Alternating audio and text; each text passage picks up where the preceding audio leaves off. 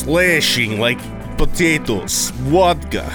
The water came down like vodka.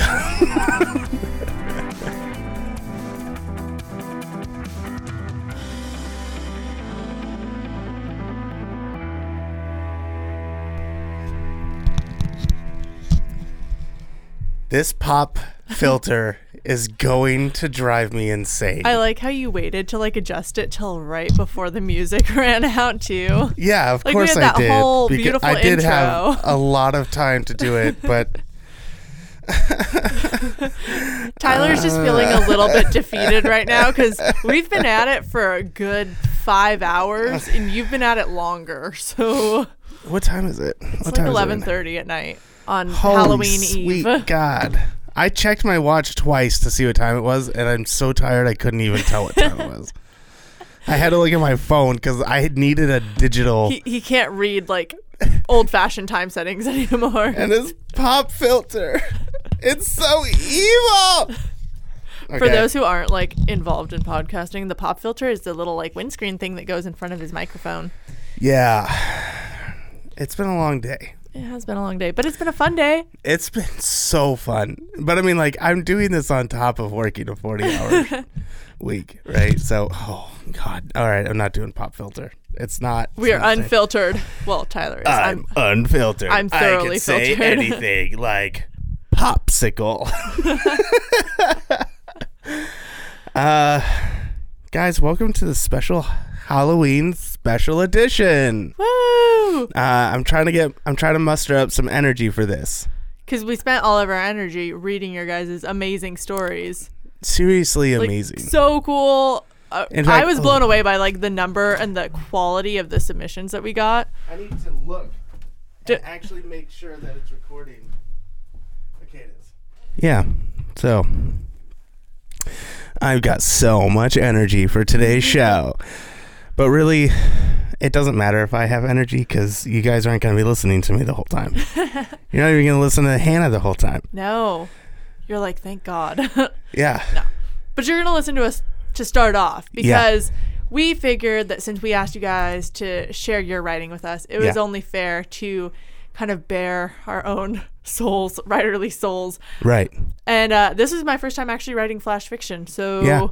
That was, was- a fun little challenge. It was not my first time, but I will say I think that this is the best I've ever done. Really? at Flash Fiction, which isn't which is not saying much. My story is meh at best. I like it. And at least it has an ending.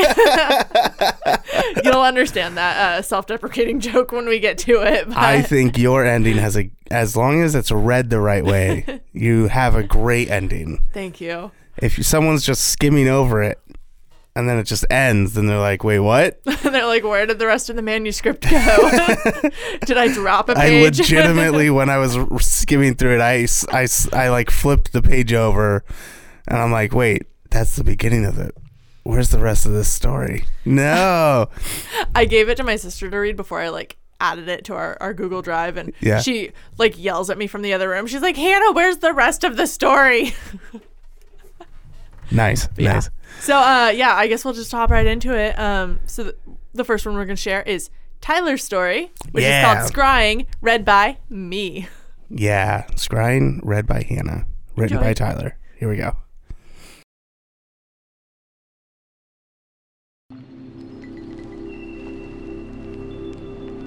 There's an interdimensional demon living in the house next door. Or rather, I think I see an interdimensional demon in the house next door. Because, as far as I was aware, Old Man Crane was the only person who lived in the house. Him and the thousands of broken and dusty antiques that he collects. And while Old Man Crane is a bit of a kook, I wouldn't say he's a demon. I certainly wouldn't think that he was the thing standing in the window of the second story bedroom that stares directly into my bedroom. I mean, it could be him, but it does seem to be a weird shape. And it keeps gestating in odd and creepy movements. Like time is skipping back and forth. The shadow creature, whether it's Crane or not, though I'm starting to think it's not due to the blood that seems to be spilling from its cracked, toothy smile, stands in one spot, night after night. I see it through my window as I stand between my bed and my little brother's bed. I watch it like a bad YouTube video of a kid breaking his arm. I'm disgusted, but I can't look away. Great, now it's breaking its own arm, then swallowing it with massive unhinged jaws, like a mix between a shark and a snake. All I can really make out is the mouth and the eyes, those dog like eyes, reflecting the light back at me, like the glass of the window for the neighboring house, reflecting two perfect moons out across the alleyway. The creature, now very obviously not Mr. Crane, stands tall, taller than me, and its body is black. It's a silhouette, a shadow. It's tall enough and wide enough that I could fit within its body and still have room to move. In fact, I see my own face in the reflection of the window. It seems to look down at my reflection. Licking its lips, it prepares for an attack, like it's gonna launch across the empty space to get me. It's gonna ram its shadow like head through the glass and reach out and take a shark sized snap out of my face. I can. I can feel its breath on me. I can hear its maw open, drool sliding down the teeth, and I thank God that I'm in a completely separate house. Because glass and wood can stop an interdimensional demon, right? Then I feel it. It sinks right into my shoulder. I scream, because obviously. I turn to see my mom. Her face is angry and penetrating as the demon across the way. You didn't take out the trash, she hisses. I breathe out, hard, happy to be alive. I, uh, yeah, I forgot.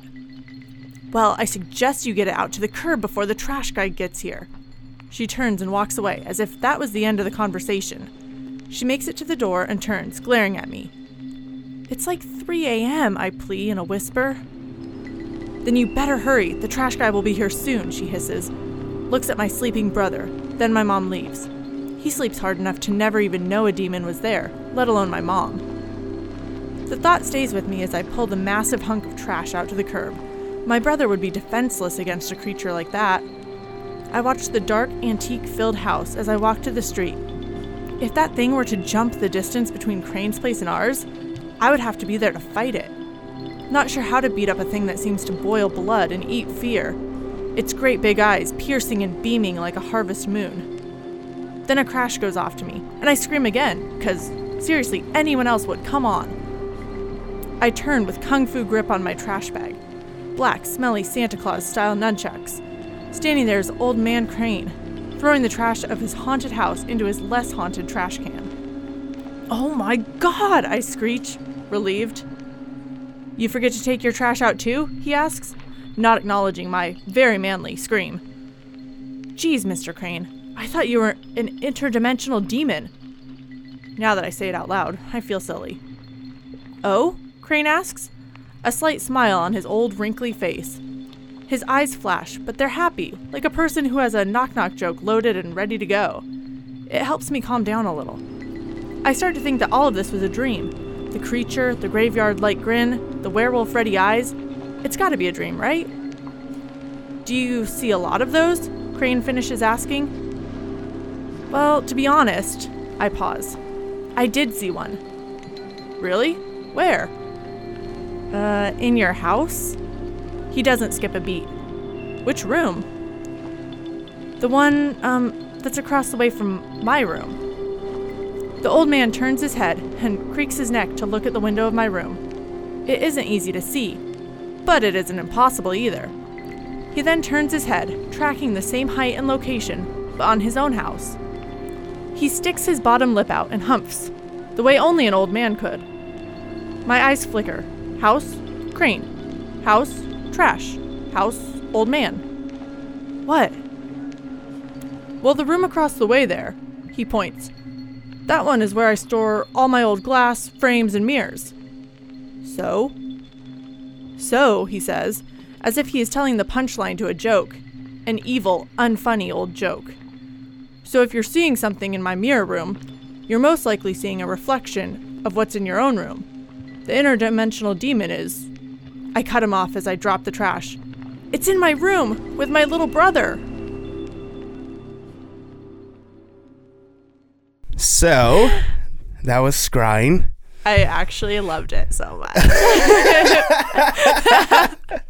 My like mic, my mic it, popped. it started off strong. It was like we are getting right into this creepiness, and we are going to keep it rolling until it gets even worse. So that's so I I can get I can be pretty neurotic about my writing.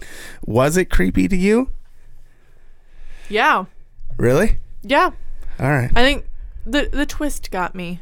Did it? Yeah.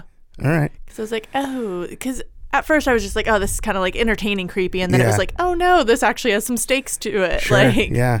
Um, I came up with the idea uh, while I was falling asleep two nights ago, and then I um I told my coworker about it, and he was like, "There needs to be more stakes. There needs to be something in the bedroom that he needs." And I was like, "Oh, okay." He's like, "I don't know, maybe a sibling, maybe something up there, and he has to go back there." I was like, "No, I can make that work." So I threw Ah, that in. you've got a very useful coworker. I know, right? He's a smart guy. It's pretty cool. Um, I, I, I had fun with it. I thought you read it really well. Thank you. Um, It's a lot of pressure reading Tyler's work because Tyler reads so like dramatically and you guys are gonna get a taste of that I'm just later. over here like I'm just going to try my best, guys. Yeah. Um, so listeners, if you liked it, let me know. Maybe I can keep trying to do some more flash fiction. But now is Hannah's turn for. Is it the host? it's or- called The Host. right, like not Stephenie Meyers. oh god, the I'm sorry. Not that the host. It's just the host, guys. just the host. Um, and I got to read this one. So let's do it. Let's jump into it.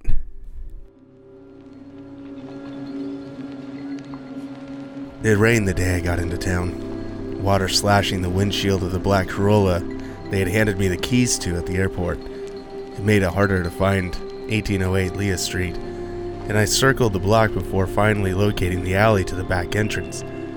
That's where the check in instructions had said to park. Two cars were already there Prius with New York plates in the grass, and a VW bus covered with stickers parked on a, a patch of cement. I pulled in between them and killed the engine, staring up at the tall skeletal building. My boots were for looks, not functionality. They soaked up water as I rushed to get my bags into the house, keying the code that made the door unlock. It was quiet inside, except for the muffled sound of the rain. I climbed the stairs, wincing when the third one from the top creaked.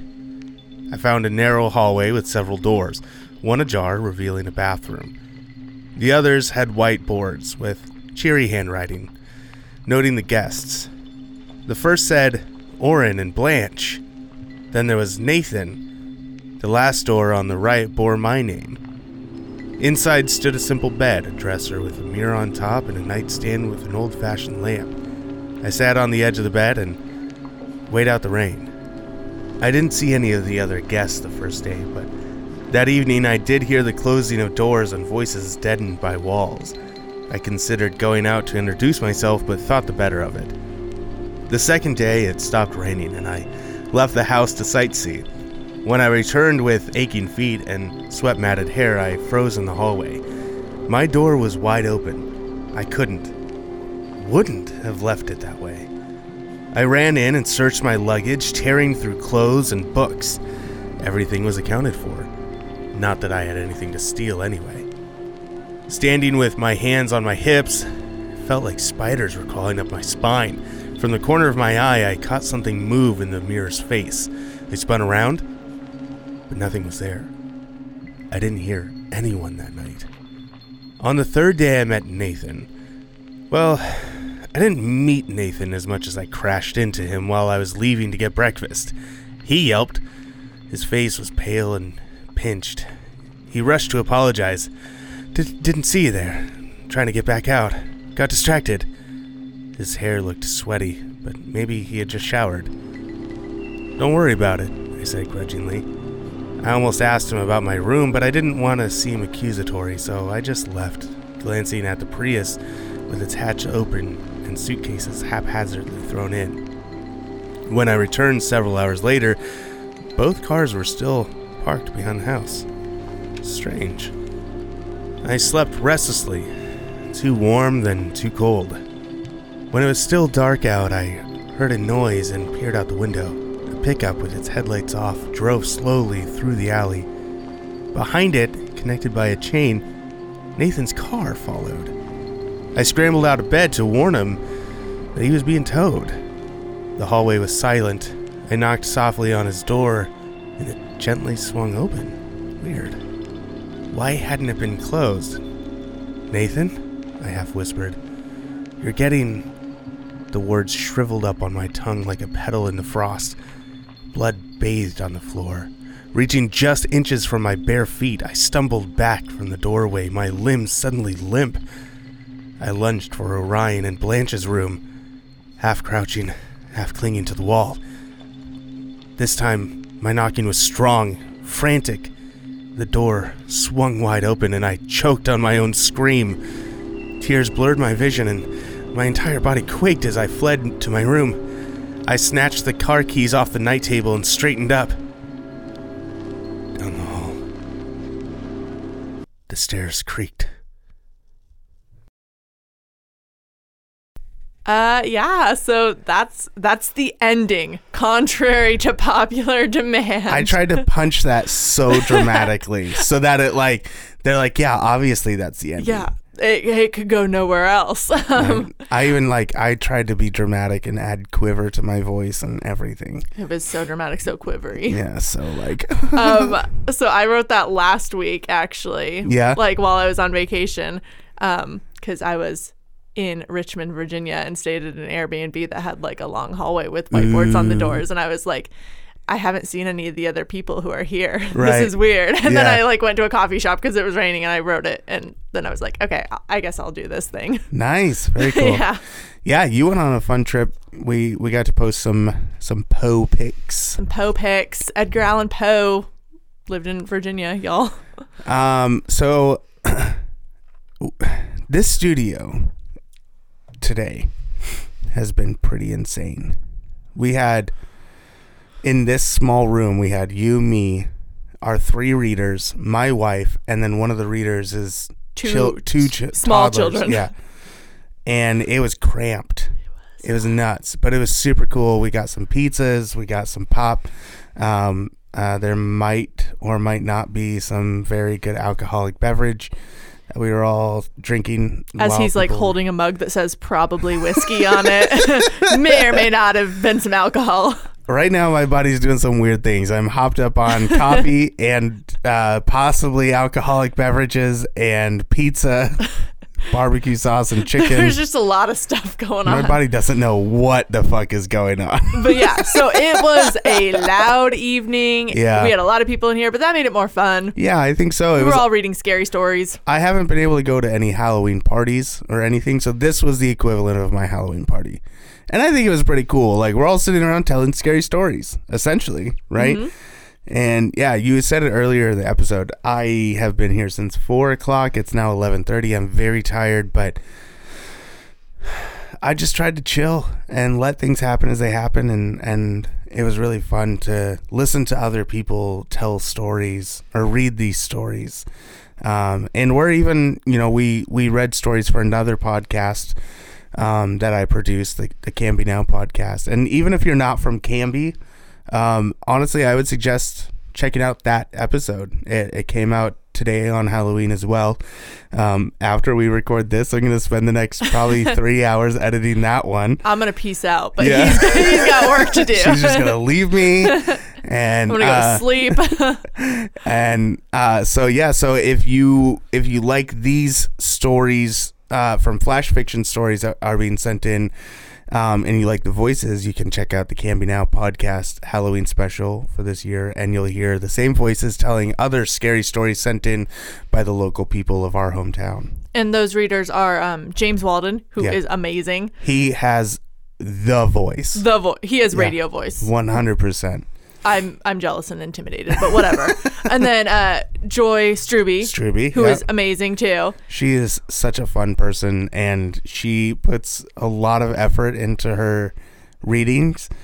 And so the the story that we got out of her today, um, she did this really subtle I don't know, I don't want to give it away. We'll we'll get it. We'll let later. Joy do yeah. it.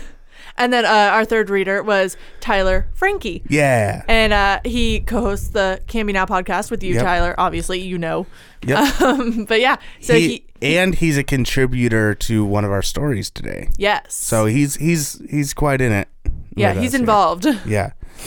Um. So, uh. Yeah. So our our first up story that was sent in. yes.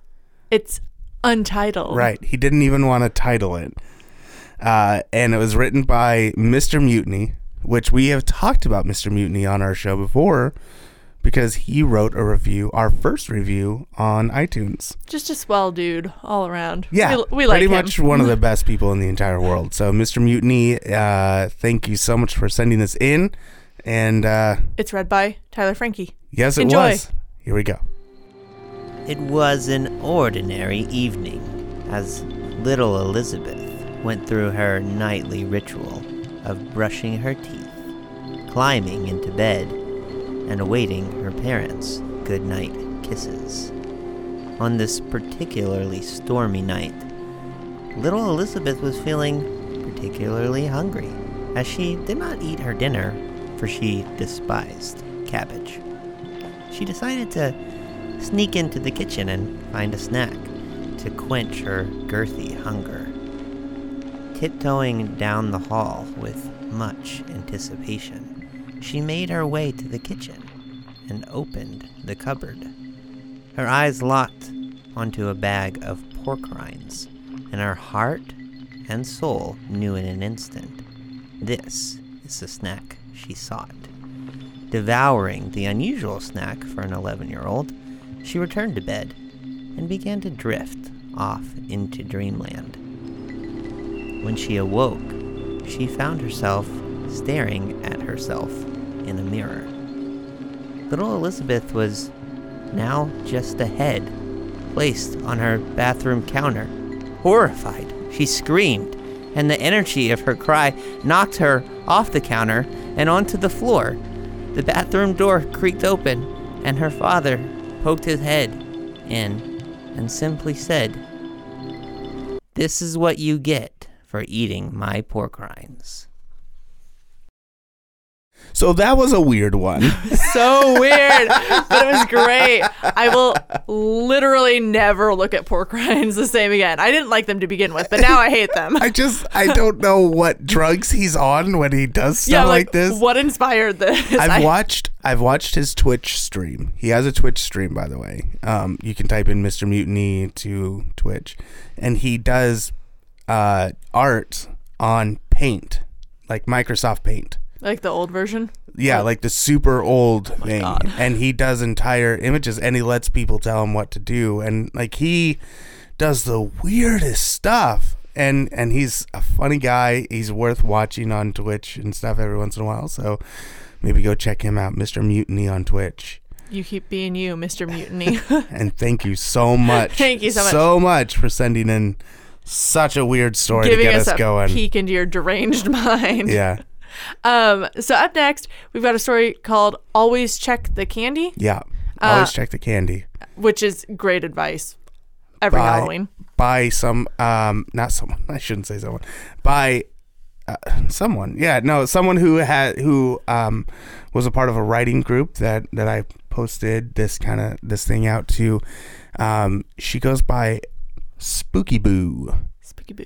yeah so that's that's fun good old Spooky Boo um and she wrote this originally for another podcast, I think, or a, a vlog or blog, um, and she sent it over to us, and and we gladly accepted it because it is a fun story. And who is it read by? Oh, uh, James. James, Walton, Yeah, again the voice, the voice. the voice. Prepare yourselves. Here we go. Little Timmy Taylor swung his trick or treat bag back and forth down Seagrass Drive. He knew his mother was trailing right behind him in the car as he knocked on the door to the next house. The man opened the door and handed Timmy a fistful of candy, grumbling that Timmy was out a little late to be trick or treating at such a young age. I'm sorry, sir, my tummy did it, he started to say when the man shut the door in his face. Timmy turned around and shrugged at his mother, and then continued on to the next house. Trick or treat, he said as the door opened. A woman dressed as a black cat answered the door. Oh, look at those fangs, she squealed. You look so realistic. How did you do it? Hmm, I don't know. Mom helped me, Timmy shrugged. He shoved his bag closer to the woman, feeling a little impatient to get to the next house. He was getting really hungry for food, as his dinner didn't sit right earlier and he couldn't finish all of his plate. He'd been ill for a few days, and going out in the daylight hurt his eyes and made him feel really bad. Tonight was the first night he'd been out of the house for a whole week. His mother almost didn't let him go trick or treating, but it was Halloween, and it only comes once per year. oh, silly me. Here you go, little Dracula. She put a giant candy bar in his bag.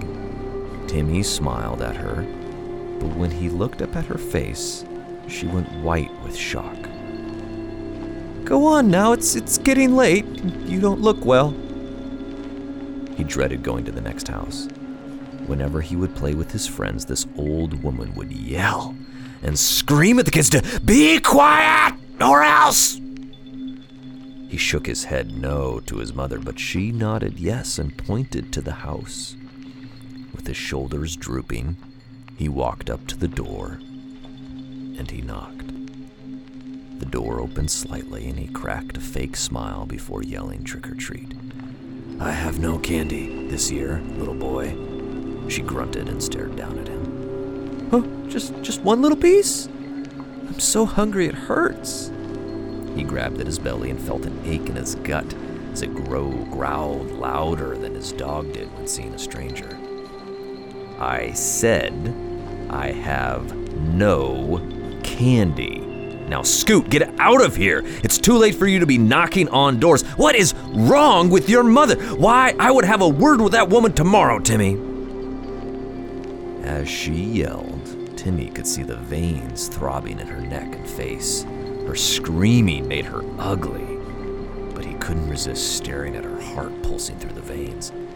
Without even realizing what he was doing, Timmy jumped at the old woman and grabbed onto her shoulders with both arms as he felt his teeth force their way through her old, leathery skin. He closed his eyes as he felt the sharp little points of his new teeth sink deeper into the vein. The crimson liquid flowed quickly into his mouth as he swallowed gulp after gulp. And when he felt full and relieved, he dropped down to the ground and let her body fall in front of him. Uh, Timmy, is everything okay? He heard his mother behind him. Finally feeling better after his week long illness, Timmy turned around and smiled at his mother. Timmy, how could you? She cried out in anger, flashing red in her eyes. You didn't let me check your candy first. Um, so That took a turn that I was not expecting. like, I think I, I think I, you can, I think when you hear someone reading it, it's a little more obvious. When you're just reading it yourself, it's like, oh wow, okay, yeah, it kind of came out of nowhere. But there's a little more foreshadowing when you're hearing someone read it to you. yeah, he did a good job with it. Yeah, he did. He did. a really he did good really job. good. Um, so yeah, uh, so Spooky Boo, thank you so much for sending that in. Um, 100%. If we if we do more of these, we we want to see more of your work. You are very talented. Um, it was it was very well done. And And I think if you guys want to see more of our work right now, you can go to um, scarystorytime.com. scary. Sorry, I couldn't read Tyler's hand. No, it's all right. It's okay. ScaryStorytime.com. ScaryStorytime.com. Um, she's got uh, a blog where she posts a lot of stuff. Um, so yeah, go check that out. Sweet. Uh, so next up, we have The Hunt, written by Matt. Matt, Does Matt have a last name? he does, but he didn't post it anywhere, so I don't want to necessarily like. I know him. who I know him personally. Um, but yeah, on the email that he sent in, he didn't put post his last name. At least I don't remember seeing it. Uh, Well, someday he'll be big enough to like just go by his first name. Yeah, uh, he's a really big supporter supporter of ours. Um, he's listened to a lot of my stuff, and after we posted our you know first six episodes or so, he called me just to kind of tell me how he felt about it, and and um, so it, he's very very nice guy, very encouraging, and Um, I love that he went out of his way to support us by just writing something. You know, he, he it's just another way to support. And yeah, I- I right. think We go cool. on and on. We're like, write us a review, and now we're like, oh, now write us a story, guys. like, Yeah. the review wasn't enough. We need you to really, really get into this. Yeah, exactly. So, uh, so here we go. We're going into The Hunt by Matt, read by Frankie, Tyler Frankie. What the hell am I doing out here? I don't know anything about hunting. I mean, sure, I've seen episodes of shows where Joe Rogan runs around with a bow, but that's about as close as I've been to learning how to do it.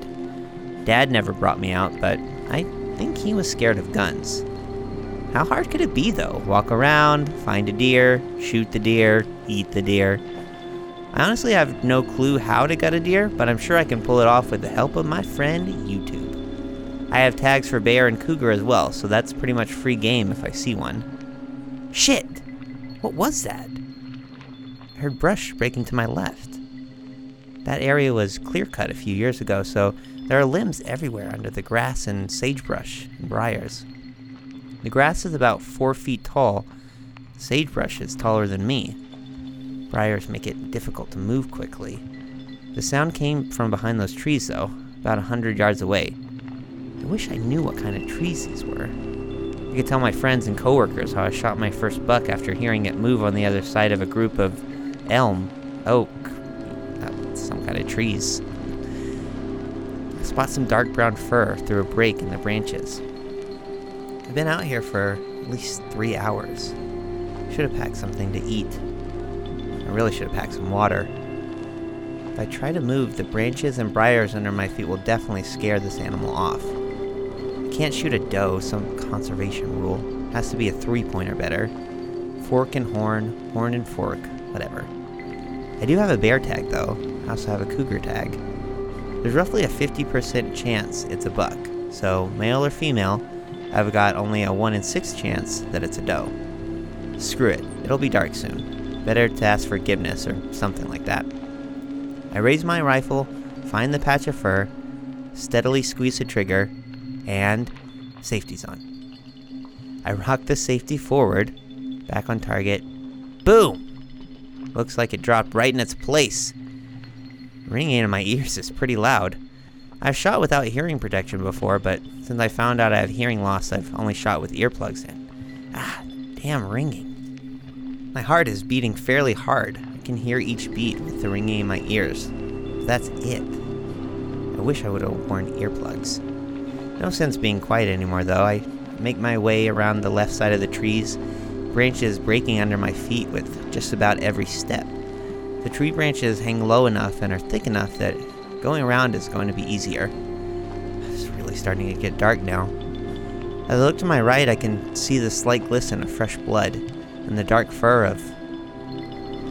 What is that? A monkey? There aren't any monkeys around here. At least I didn't know that there were. It looks like it's as tall as me. I shot a freaking monkey? I don't have a tag for a monkey. Is this someone's pet? Doesn't look like any species of monkey I've seen before. My extensive Discovery Channel viewing. I set my pack and rifle down and try to figure out what it is. I didn't hear anything behind me. I didn't feel it when my left arm was dislocated. What I could feel every bit of, though, was the muscles and tendons in my shoulder being torn apart. I've never felt so much pain before. A large hand covered in dark brown fur has my arm, and another is wrapped around my neck. I can see my own blood gushing out of my shoulder. My arm is no longer attached. With each heartbeat that I feel and hear and see, everything gets darker and darker.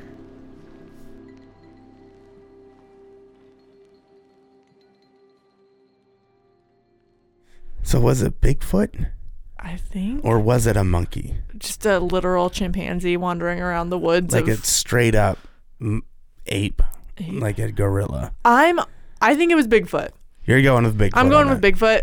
So wait, did, he shot one Bigfoot, and then the other Bigfoot is going is getting him. I I read it like the the one Bigfoot was like distracting him while the other Mm. Bigfoot could like sneak around back and rip his arm off. They're like orcas, but on land. That's a terrifying comparison. Orcas are the devils of the sea.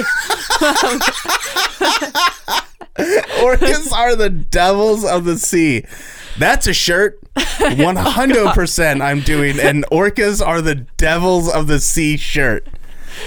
Find it on our Happy Halloween, website. everyone. It's going to be an orca wearing those stupid devil horns for Halloween. but no, Matt. In all seriousness, loved your story. Dude, that was so it's good. fun. I also think Frankie was kind of the perfect voice for that. yeah. Um, Because like Frankie was going along in the background, like Yeah. in the practice round, he was like, "This is exactly what would happen if I went hunting." yeah, he's like, yeah, he said that exactly, and and I think it's true. Like not true, but like, I think they're Frankie doesn't have the aptitude to hunt, you know, and and so I think his voice really fit that. It was a good match. Yeah, for sure. Um, so up next is we're starting to get into some longer stuff now. Yeah, we kind of stacked it with the the shorter, the more flash flash fiction yeah, up yeah. top. Some of these people bent the rules a little bit, but yeah, as we go on, um, our last two stories will definitely s- stretch the the rules, not rules that we put in place. We were asking for 500 to a thousand. the suggested limit. Yeah, uh, the second to last does like like uh, 2,800. I think is what I counted. Um, but you read it faster than how I read the one that was like at 1800. So, um, so we put that one first. Uh, but that's not this one. This is, this is bound in eternity. And And it's by um one of our favorite people, yeah, Paul Waterman from the Book Nook, yep. co-owner. Of the Fan of the Nook. show. He was And on our he last was episode. on the Tim Burton episode.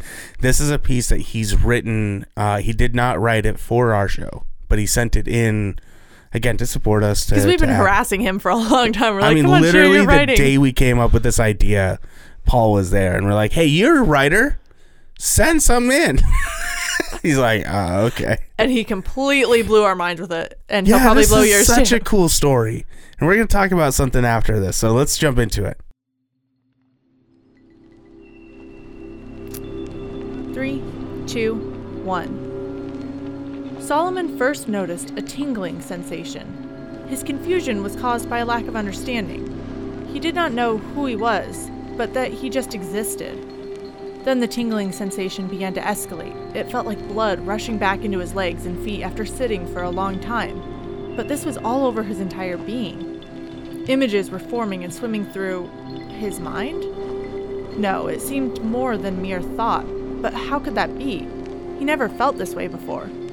It was as if he was floating in a void, and it took everything in his will to hold on, to prevent himself from scattering through the universe. There was something else here, wherever here was. People and places he had never known, ideas and notions he had never considered filled him. They pulled at him, at his soul, as if trying to consume him. These strange concepts permeated him. They were a part of him somehow. He instinctively fought back these strange invaders, repelled them to keep hold of his own sanity. Eventually, memories emerged from the shadows of his consciousness. This he recognized, and he felt anxious. A roaring river, desperate screaming, the scent of muddy earth, and the sound of heavy breathing. Then he saw her. Ginny! Where's Ginny? He could not open his eyes or move a limb. He felt constricted and exposed at the same time. Why can he not see? Why can he not move? A memory flared again. He was running to her. She was screaming and fighting. Then there was blackness, an unbelievable pain in the back of his head.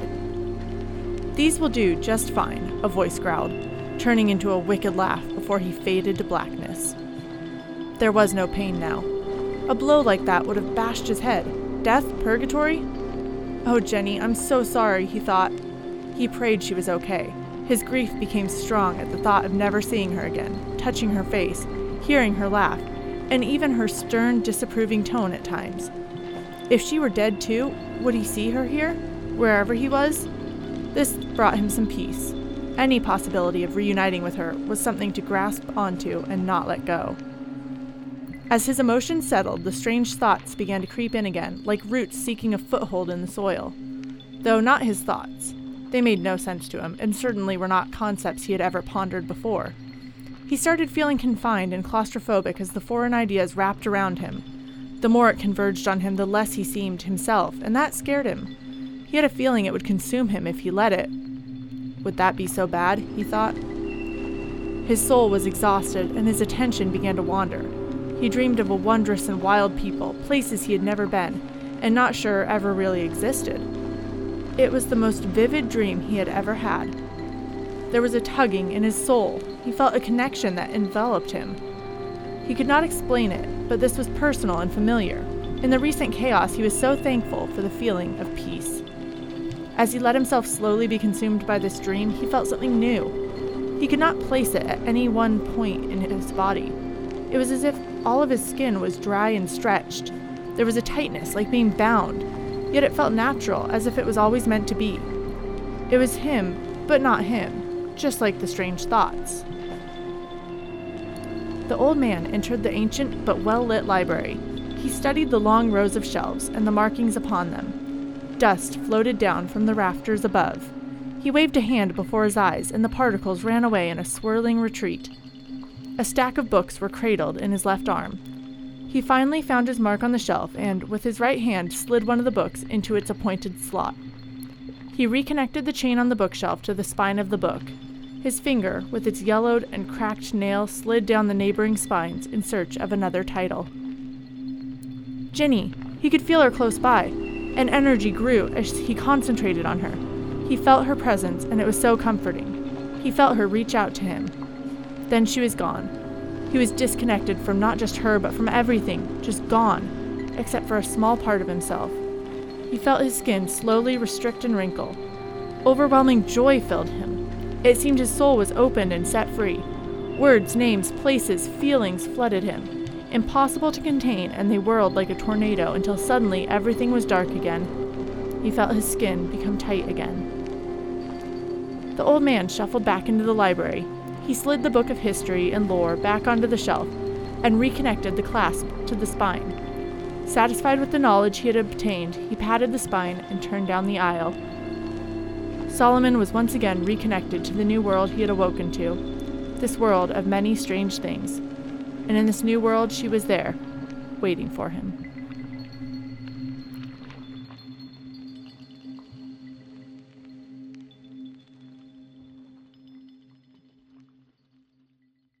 All right. So you read that one. I did read that one. Yeah.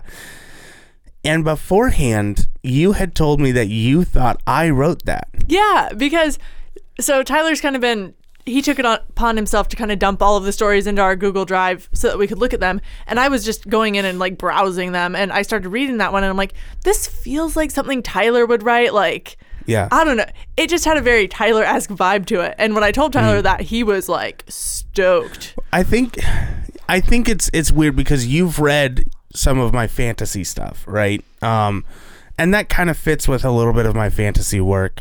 But if I have anything grounded in real world, anything, I have such a different tone of voice. And it's very much the tone of voice you get from the scrying story that I wrote, where it's yep.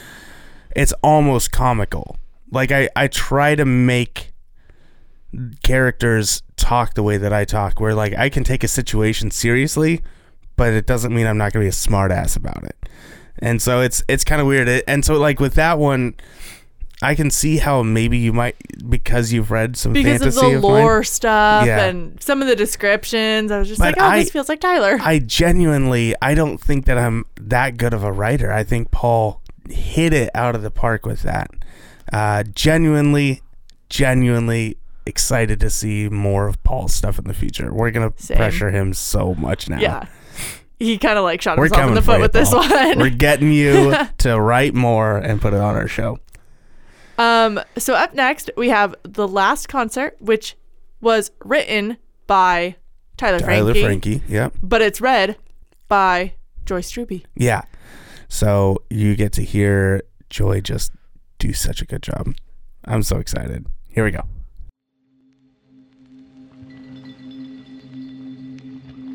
It's confirmed. We've got him. The dressing room immediately erupts in a huge sigh of relief. I can't remember the last time I've heard five sweeter sounding words. It's over, I think. The nightmare is finally over. Only Detective Flanagan's craggy face refuses to break into a grin. Are you sure, Herring? The Irishman demands. What's your proof? I'm not letting these boys go out there tonight unless we're absolutely sure.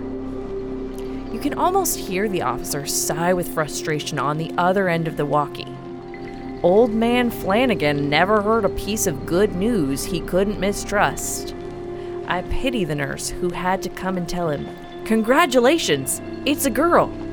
I'm sure she got nothing but utmost suspicion. It's him, Herring said confidently, patiently. Paper and pen that matches the original note, along with another one he had written for the drummer. I guess he was going to send it after tonight. He had a weapon high powered hunting rifle with a scope damn near strong enough to see a fly scratch its ass at a thousand yards. Flanagan hears it, but doesn't seem to believe it, and I know he's inclined to call up the show. I jump in. That's good enough to, for me, detective, I say, laying on the charm as only the lead guitarist in the country's hottest rock band can. Please, let us play. You've got the asshole and now you can do what you want with him. But don't let him get what he wants. Don't let him ruin this for all of those fans of mine out there. Even from in here, Flanagan can hear the roar of the crowd outside. The noise of 50,000 screaming people is hard to miss. The rest of the band is quick to join in with their own pleas. The detective gives us a hard stare for what feels like forever, then finally relents. All right, he says. But I need the note. We'll take it into evidence.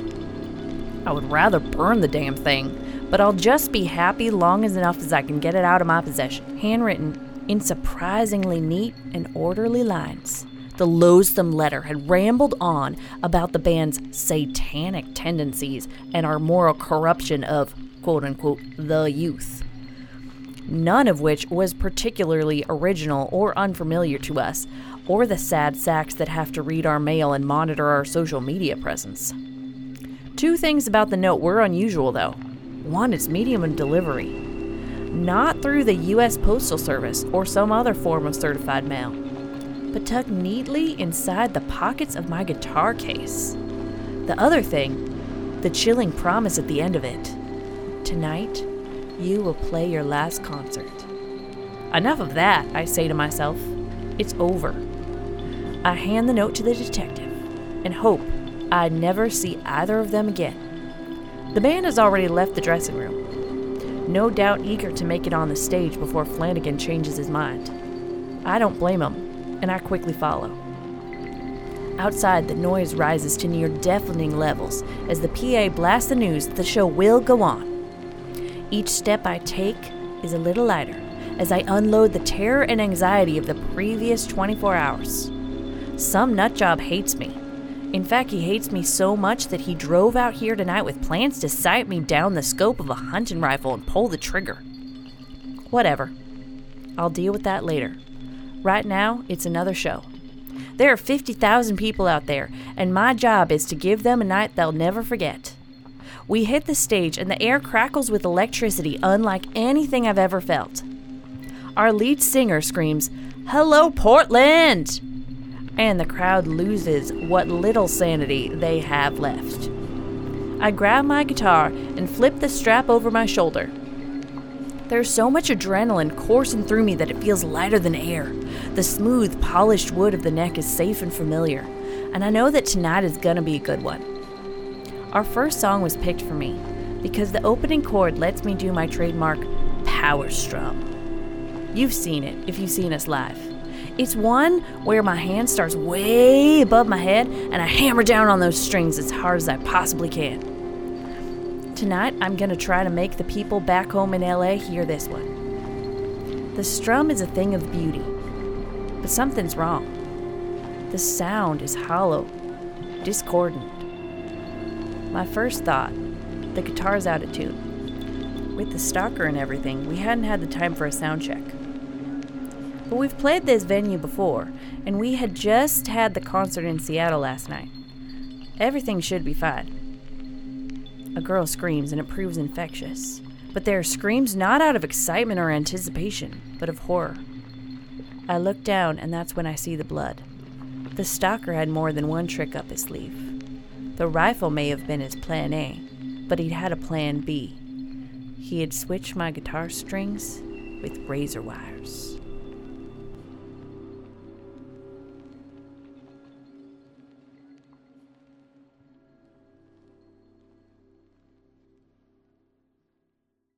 I love that one. It gave You me literal chills. Like I was, I can't even remember. I was somewhere when I was reading it, and I like shivered, like full body shivered. I was like, "Ew, gross!" Really? Like, Really? oh. Was it a He set it up really well. or- yeah, okay. It was like a twist, and it was like kind of that like. I don't want to say like cheesy, but like that gimmicky like horror, like, Yeah. and that's when he realized, blah It's the blah blah. razor yeah, blades. But it worked. He made Yeah. it work. I agree. I think that Frankie really no, because the the majority of the story doesn't feel horror. Mm-hmm. It do, it feels more thriller. It feels more like um, action, crime noir almost, right? Yeah. uh, and then and then the last second you get that you know razor wire replacing the strings and it's that feels like a horror movie because it is gimmicky Yeah. it is like ooh the image of that is gross, Gross. it doesn't work but it's gross It makes me like ball up my fingers and like try to protect them. and um and so yeah i think it's i think it's nuts how well he he kind of played off like oh maybe this isn't really a horror one more and then out of nowhere it totally hits Yeah. and so joy was talking about how she's like oh i i was doing a, a southern accent for that character um and she's like but he's he's from la I was like, Joy, you are getting way too into the head of this character. I was like, also, people can move to LA from the South. You can have a Southern accent and be from LA, kind of. So, so I had to like she because she read three fourths of it before she came to me with this problem. Oh god. And I was like, it doesn't matter, just, just keep doing it. That's why you guys were laughing so much in here. Well, that and then we had another story for the Canby Now one where um she it's it takes place in England and there's a name of a gang and it's a really weird name and she was having a hard time. So then I was like you have to really go into the accent an English accent. Like it's like the girl gang. And she's like what? I can't do that. I was like no it's easy. Just talk regular. Like yeah so then I was walking down the street and then I saw the girl gang. So uh, that segues perfectly into the next one, in which I did not attempt a British accent Ooh, at yeah, all, Even though it was written even by, though it was written by a Brit or about a Brit. The main character was British because they were having a stag party, y'all. well, he did specifically change it to uh, take place in America so that we didn't have to do an English accent. That was very kind of him. Carl, this I is can't. Carl Bowman. Bowman? or Bauman. Bauman. We don't I'm know. really sorry, Carl, it's if I got that wrong. Social murderer. Let's check it out.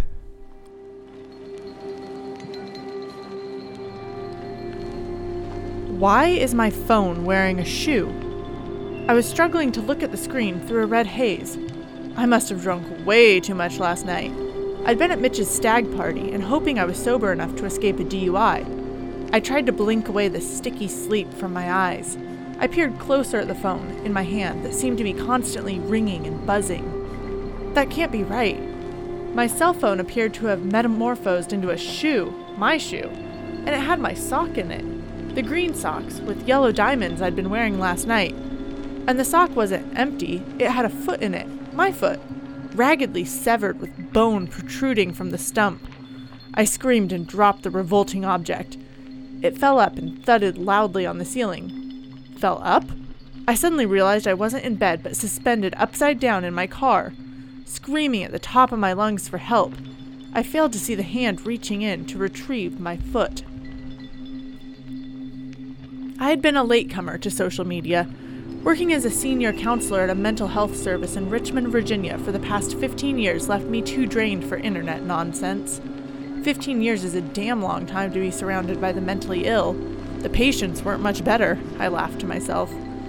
I had a busy work and home life and had always considered the all pervasive apps a complete waste of time. Too many people just living through the screens of their mobile devices instead of actually doing things and interacting with real people. But Michaela, my teenage brat daughter, took the piss and insisted on calling me old fashioned and boring. This, coupled with the fact that my patients seemed obsessed with these apps and constantly referred to them in our sessions, finally compelled me to open accounts and explore the digital world. I found it ironic, and more than a little irritating, that Michaela failed to acknowledge my friend request. Little bitch. All too quickly, I found myself drawn in. Old colleagues, school and co- college friends, plus distant family members inundated me with friend requests and all kinds of pointless crap. Constant comments on their lives, political opinions, pictures of what they ate for dinner, or which airport they were currently at. With my background in psychology, I found these insights into human behavior, no matter how trivial or annoying, fascinating. So I threw myself into the deep end, studied people's behavior on the web, read about trolls and internet stalkers, learned how easily people could be manipulated by strangers to commit suicide or murder. These modern day monsters were just random voices in the electronic wilderness, hellbent on causing misery just because they could. These creeps considered themselves anonymous and untouchable. They had no fear of being discovered or having a victim appear on their doorstep carrying a hatchet. This dark side of the net intrigued and tempted me. I started wondering how easy it would be to join their ranks. Could I be that evil? And how much fun could it be? Although I am an expert in treating obsessive compulsive behavior and traits, I failed to recognize these starting to impinge on my own life. Eventually, I couldn't bear to be parted from my cell phone, tablet, or laptop, and I even interrupted my sessions with patients to check for new updates and messages. My downfall would be to finally create my own support group, specifically for people suffering from bipolar disorder. I was compelled to be there 24 7. I was the admin and needed to moderate and help those in crisis. Everything else became irrelevant. I had to be available. It was my child and I needed to nurture it. The compassion that had drawn me to the healing profession now spread across the globe. I couldn't refuse any request for assistance or advice from anyone, anywhere, anytime. I wouldn't even drive without my phone glued to the windshield, just in case I missed a cry for help. That was why I failed to see the trap on the bridge, the spring loaded device that spun my car over the edge and left it crumpled on its roof next to the river, ripping the foot off my leg in the process. But eventually, these constant demands for assistance started to bore me. They became repetitive and began to frustrate. My advice was ignored, and I hate being ignored. The same damn people coming back to me every day with the same damn problems, and they were always trivial and mundane, easily resolvable if they could be bothered to help themselves rather than bleed on looking for sympathy. That was how I started to feel anyway. There can be a fine line between being in need of help and just being boring. So I decided to liven things up. I knew the buttons to press, my advice stayed the same, almost. Disguised among the sympathetic words, I began to sow seeds of dissension, subliminal messages, and wordings that I knew would eat like maggots within the already twisted minds of my readers. The ultimate social experiment, winky face. Just suggestions that maybe their lives would improve without the influence of their friends and family. Perhaps simple solutions could be found for the removal of their problems. I would suggest that they should move on and moving is much easier when you have no baggage to take with you. You can erase the past, perhaps rub it out. Keeping track of my success was easy. My group members' status updates became more interesting, especially when they were dead or incarcerated. Their family members kept their accounts open and posted condolences or information about their absence from social media. Often, I could find out where my members were being held and send traditional snail mail to them in order to continue giving help. Then it was just a case of watching the news and reading the obituary columns. I was unable to believe my luck when I came across Ryan Punches. The young man came from a troubled, redneck family and lived in a backwater of Okeechobee. When Ryan private messaged me, I could almost hear the dueling banjos from Deliverance trilling in my ears.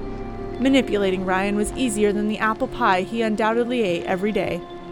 First, I requested that Ryan keep a daily diary of his mood swings and triggers. He was to email them to me as often as possible. I gave my advice for free, a service that the young man would never have been able to obtain within the good old US of A's medical system. Over the course of a few weeks, our relationship developed. A bond formed between us. Ryan had never received such concerned fatherly advice. He told me that the only pearls of wisdom he'd received from his mother's frequently changing boyfriends had been delivered by the end of a belt, not a comforting, reassuring email each night. He was more than willing to take my every advisement at face value, and told me that he often wept into his pillow at night for the kindness he was receiving. That made me laugh. If only the slow witted fool had known he was just a pawn in my game. I slowly managed to convince Ryan that his problems were not of his own making. His mother and five older brothers were the ones to blame. They should be the ones to pay. They deserved it. They needed to be taught the error of their ways. It was only right. God would forgive him, I said. He could be a tool of righteous justice. Just like overturning the moneylenders' tables in the temple, Ryan could be the lesson that the unworthy and mean members of his family needed to learn. But how? Ryan asked me. They're big and tough. These guys bite the heads off rattlesnakes just for fun and to impress the waitresses at the local bar. They know I'm a pussy, he said. A wimp. They wipe their boots on me when they get back from the mill. What can I do? You have brains, I told him. You have a soul. It will be easy. And it was easy. Thank you, Internet. I spent a fruitful five minutes researching bomb making. Then I instructed him on what to buy at his local Kmart, what amount of gas to get at the gas station, and in what type of containers to store it. I walked him through constructing the bombs and where best to place them in the crawl space beneath his family's trailer home. All that Ryan needed do was set the device's timers and go to church to pray. I assured Ryan that when he left for the evening service, his redemption would be secured. Easy. I treated myself to a huge surf and turf and a pitcher of margaritas that night that Ryan to- had told me he was going to church the next day. Even though I'd been saving myself for Mitch's stag party the next night. The news would make national broadcasts CNN, NBC, maybe even the BBC. I toasted myself. That poor sap Ryan, sad face. After checking his computer, the FBI would undoubtedly come to me for my professional assessment of his mental state.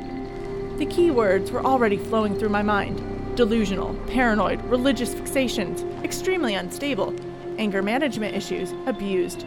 The list went on and on. I tried my best, I would decry, but there was only so much I could do over the internet. If only they knew. I had chuckled to myself. Maybe it's the booze? It wasn't, though. It was the thought that my next group member's actions would eclipse Ryan Punch's with a dark shadow that may never be lifted. I'd already started grooming a disturbed young woman in Boston, Massachusetts. Smiley face.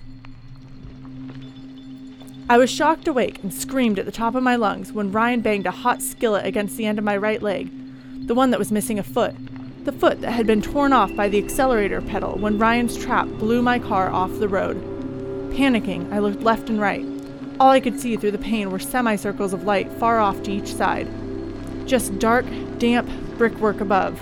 The stench of sewage, adulterated brook assaulted my nostrils. I puked all down the front of my shirt. I tried desperately to wipe my face, but my hands were tied behind my back. Where the hell am I? I choked. You're in my home, Ryan answered. His voice was deep and gravelly, very deep, yet also strangely feminine. Who are you? I cried, delirious. What happened? Why aren't I in the hospital? I thought it was about time we met face to face. I'm Ryan Punches. Well, that's who you think I am. Ryan? Ryan from the group? My Ryan? I forgot my agony for a second. This was insane. Ryan lived hundreds of miles away. He, he should be in jail by now, or an asylum. This wasn't possible. And what was that delicious smell of something cooking? I'm not your Ryan, Andy. I'm your troll. I started to doubt my own sanity. You're my troll? What are you talking about? You mean on the internet? You've been trolling me? This didn't make sense. If anything, I'd been trolling Ryan. The young man sighed. No, Andy. I'm a troll who uses the internet. Look around. This is where I live. You drive over me every day on the way home. I took a moment to examine my surroundings more closely. We were under a bridge. and there was a pot bubbling over a fire between us. That's where the smell, making me salivate, was coming from. I stared at Ryan, just a youth with sandy hair wearing a checked shirt and jeans, holding a smartphone. The same person whose profile picture was on his personal page. Then Ryan shimmered. I blinked. Now there was a dumpy, middle aged woman sitting opposite me, wearing a tartan skirt and with a laptop perched on her ample lap. She winked at me. What the hell? A second shimmer. I voided my bowels. The thing's head almost touched the ceiling. It was covered in fur the color of moss, and it had tusks. Oh my god, its mouth! And is that my fucking laptop it's holding? I gagged from the stench of shit emanating from the brook and my pants. You're telling me you're a troll? A real troll? The kind of troll that snatches people and eats them? Almost right, Andy, but we're a bit savvier in this internet age. Rather than wait for unsuspecting travelers, we find you online now. So we know you're deserving. And we don't eat you, we make you eat yourselves. Personally, I prefer fried chicken. The troll stuck a fork in the pot and pulled out my foot. He waved it underneath my nose. Don't worry, though, you're not going to die today. I stared in horror at the meat that was slowly falling away from the bones.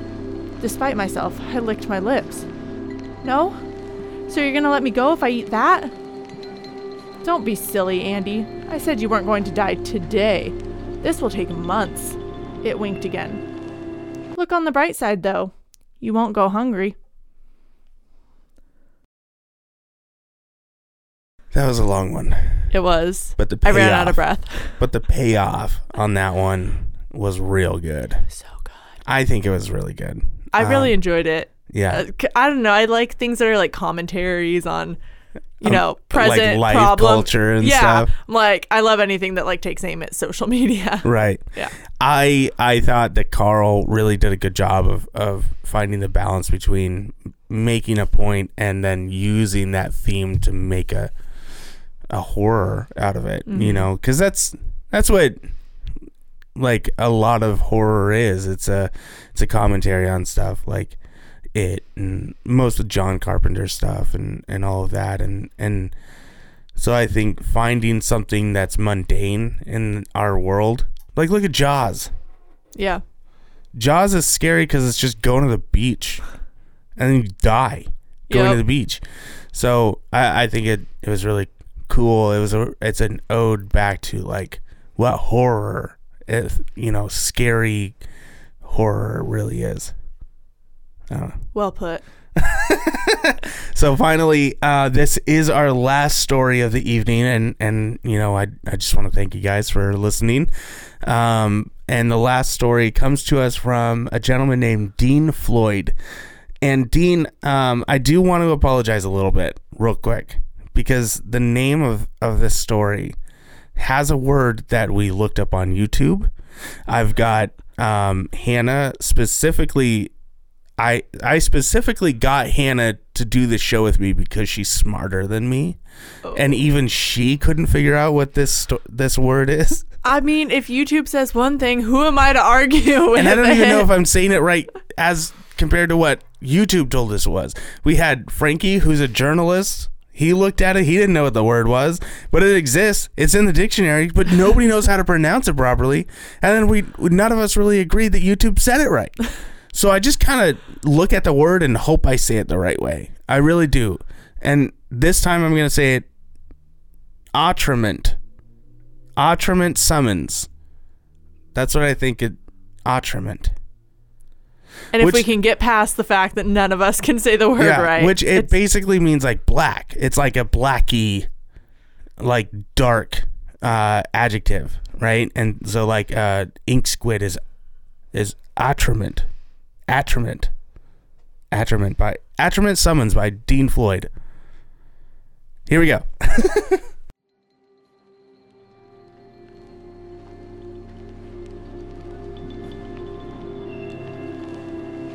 My greatest regret is not destroying the accursed attrayment wardrobe sooner, for the children's sake and my sanity.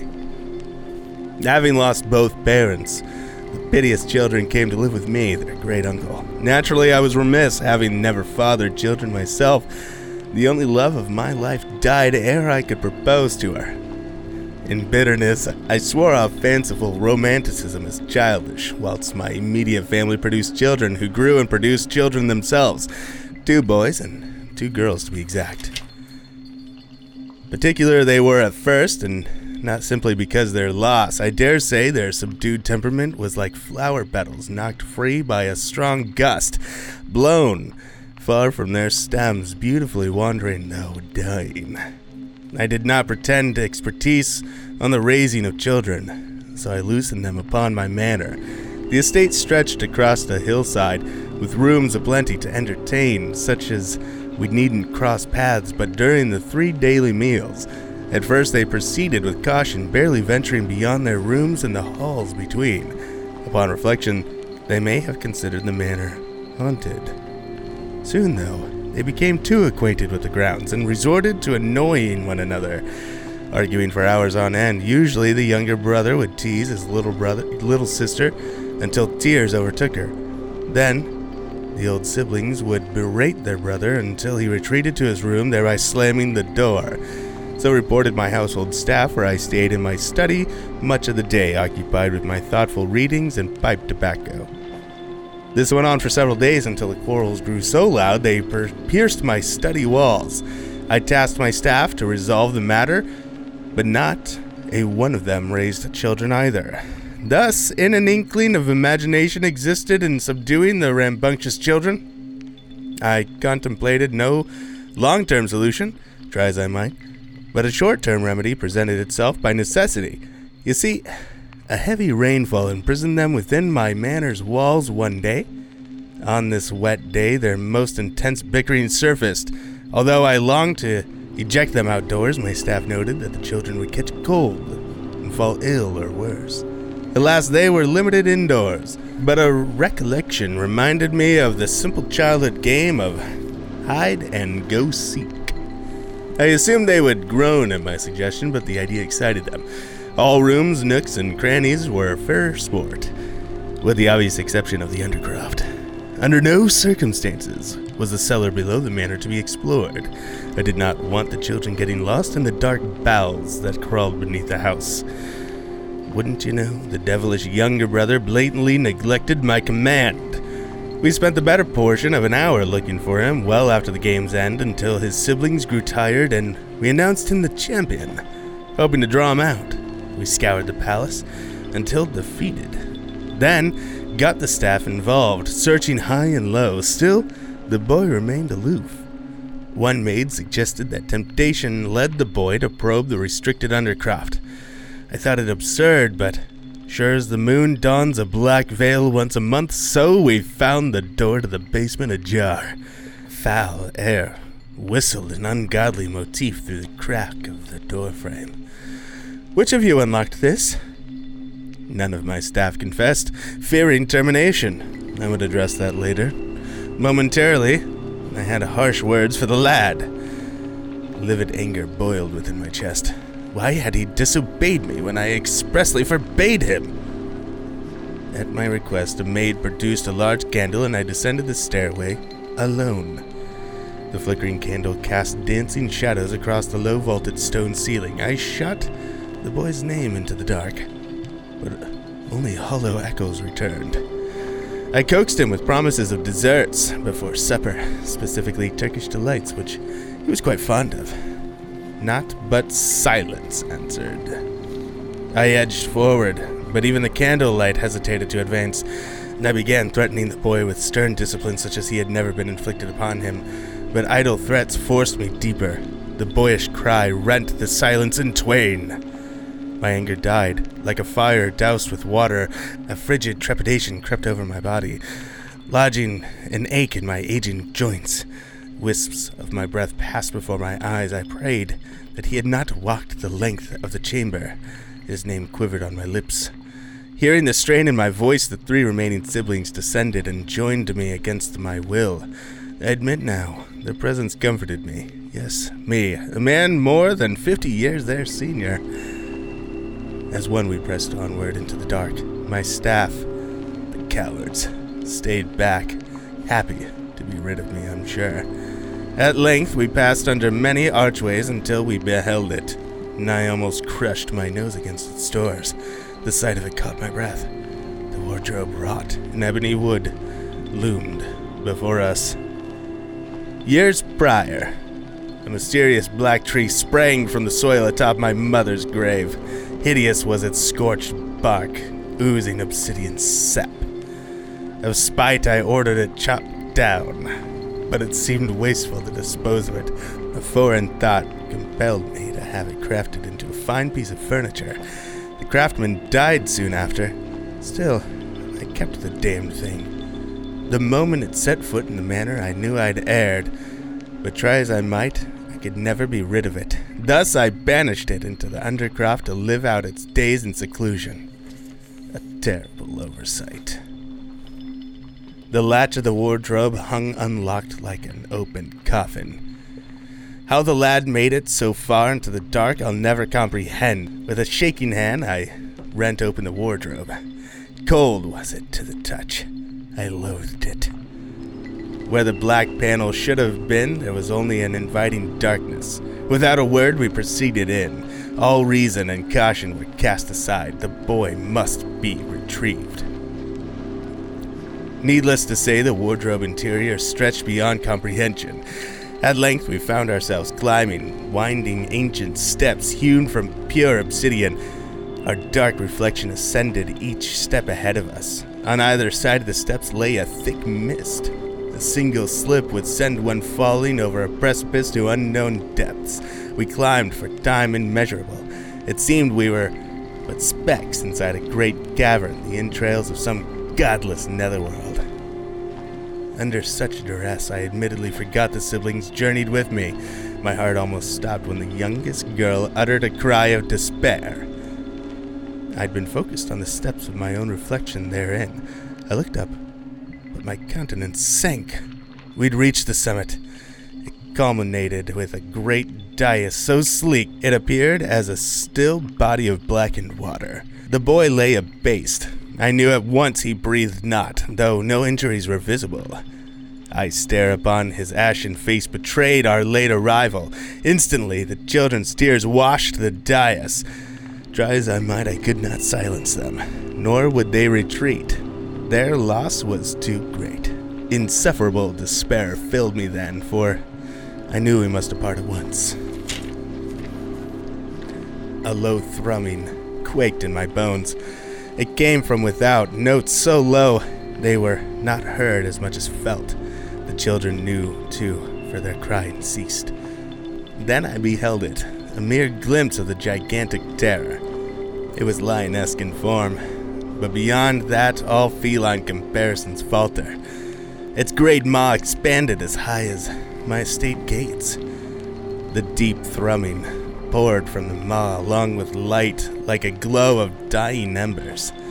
Thick, wriggling tentacles with a mind of their own comprised its mane. Leathery wings spanned the length of my vision with an absolution of my demise.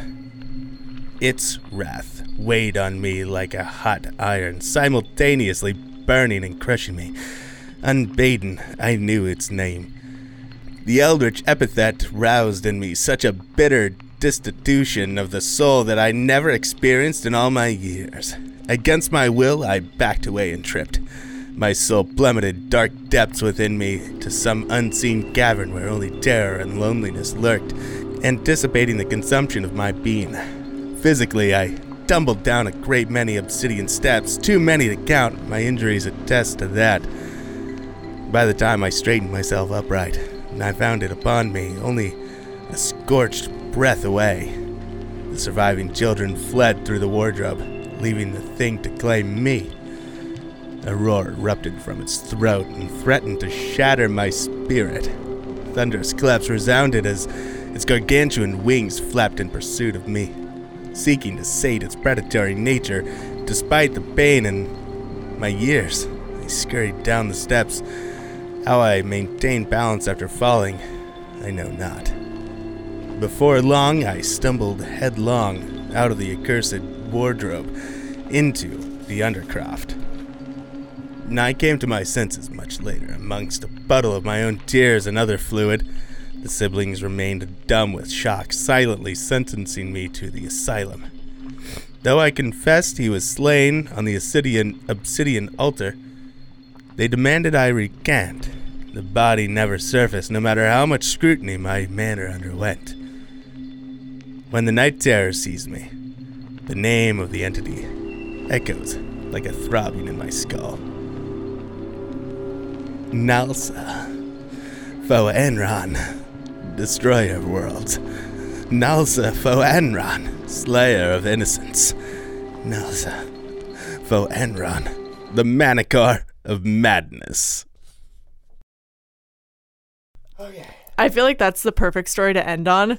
It's so Lovecrafty. oh my god. And Lewisy. And Lucy. I mean, it's straight taking the the beginning of Lion the Witch in the Wardrobe and mixing it with the Call of Cthulhu. And uh, honest to God, I am so happy. Dean, Did he write this for us? Like I specifically think for he us? did. I honestly like. It says on there, Atrament summons a Lovecraftian Lewis fantastical something or other. I, can't, I don't have the paper in front of me. Um, uh, let's see. Yeah. The Atrament summons a Lewis and Lovecraftian fantastical horror story by Dean Floyd. Dude, if you wrote this for us, Thank you. you're the best. This is This is my favorite story of the night. And and if you guys thought I was like doing a jokey voice, one, you should know me by now. I make a joke out of everything. Two, honest to God, I was reading it normal. The first time I was going through I was reading it normal, and then that voice just kind of came out of nowhere while I was reading it. And at first, my wife is like, "Oh, that's so annoying," but then, like, I was like, "Honestly, I really like this voice." And then Hannah, you were like, "Actually, it's kind of working for me." It's the Lovecraft voice. It's like, like- you've it's used like that Zapp before. Brannigan Lovecraft weird thing. I don't know. It was fun to do, and maybe that's not the voice that Dean had in mind, but reading it, it really was fun to do in that voice. It kind of gave it more character. Um, I know I fumbled because it was like a 20 minute read, so I do apologize for not being a voice actor who gets paid to do this professionally. I tried to do the best I could. But yeah, so thank you, Dean Floyd. Oh, and if you want to check out his stuff, also real quick, let's go back real quick. we to, didn't say Carl's website. Yeah, it's Carl. spykey1.wordpress.com. Yeah. So, uh, Carl, uh, go check out his stuff. He has uh, a whole blog where he talks about stuff, and, and he's a very talented writer, like we were talking about. So, go check out his stuff. Um, and then Dean Floyd uh, website is literally Dean Floyd, D E A N F L O Y D com. Um, and he has a few different stories out. I think he just released something that he's. I don't. I don't want to start promising people promotional stuff, but I think I saw while I was on there very quickly that he has something that you can read for free. So go check out his stuff and support him. He is a very good writer. He 100% encapsulated a Lewis story in a Lovecraftian tone. And and that is you did such a good job, man. I, I am I am astounded at that. So thank you for making my Halloween better with this story. Yes. Um, so that's it. Those for are all the whole- stories. for the whole Halloween episode. Hannah, how are we going to end this show? I don't know. Should we push ahead to the next one real quick? Push ahead to the next episode? yeah.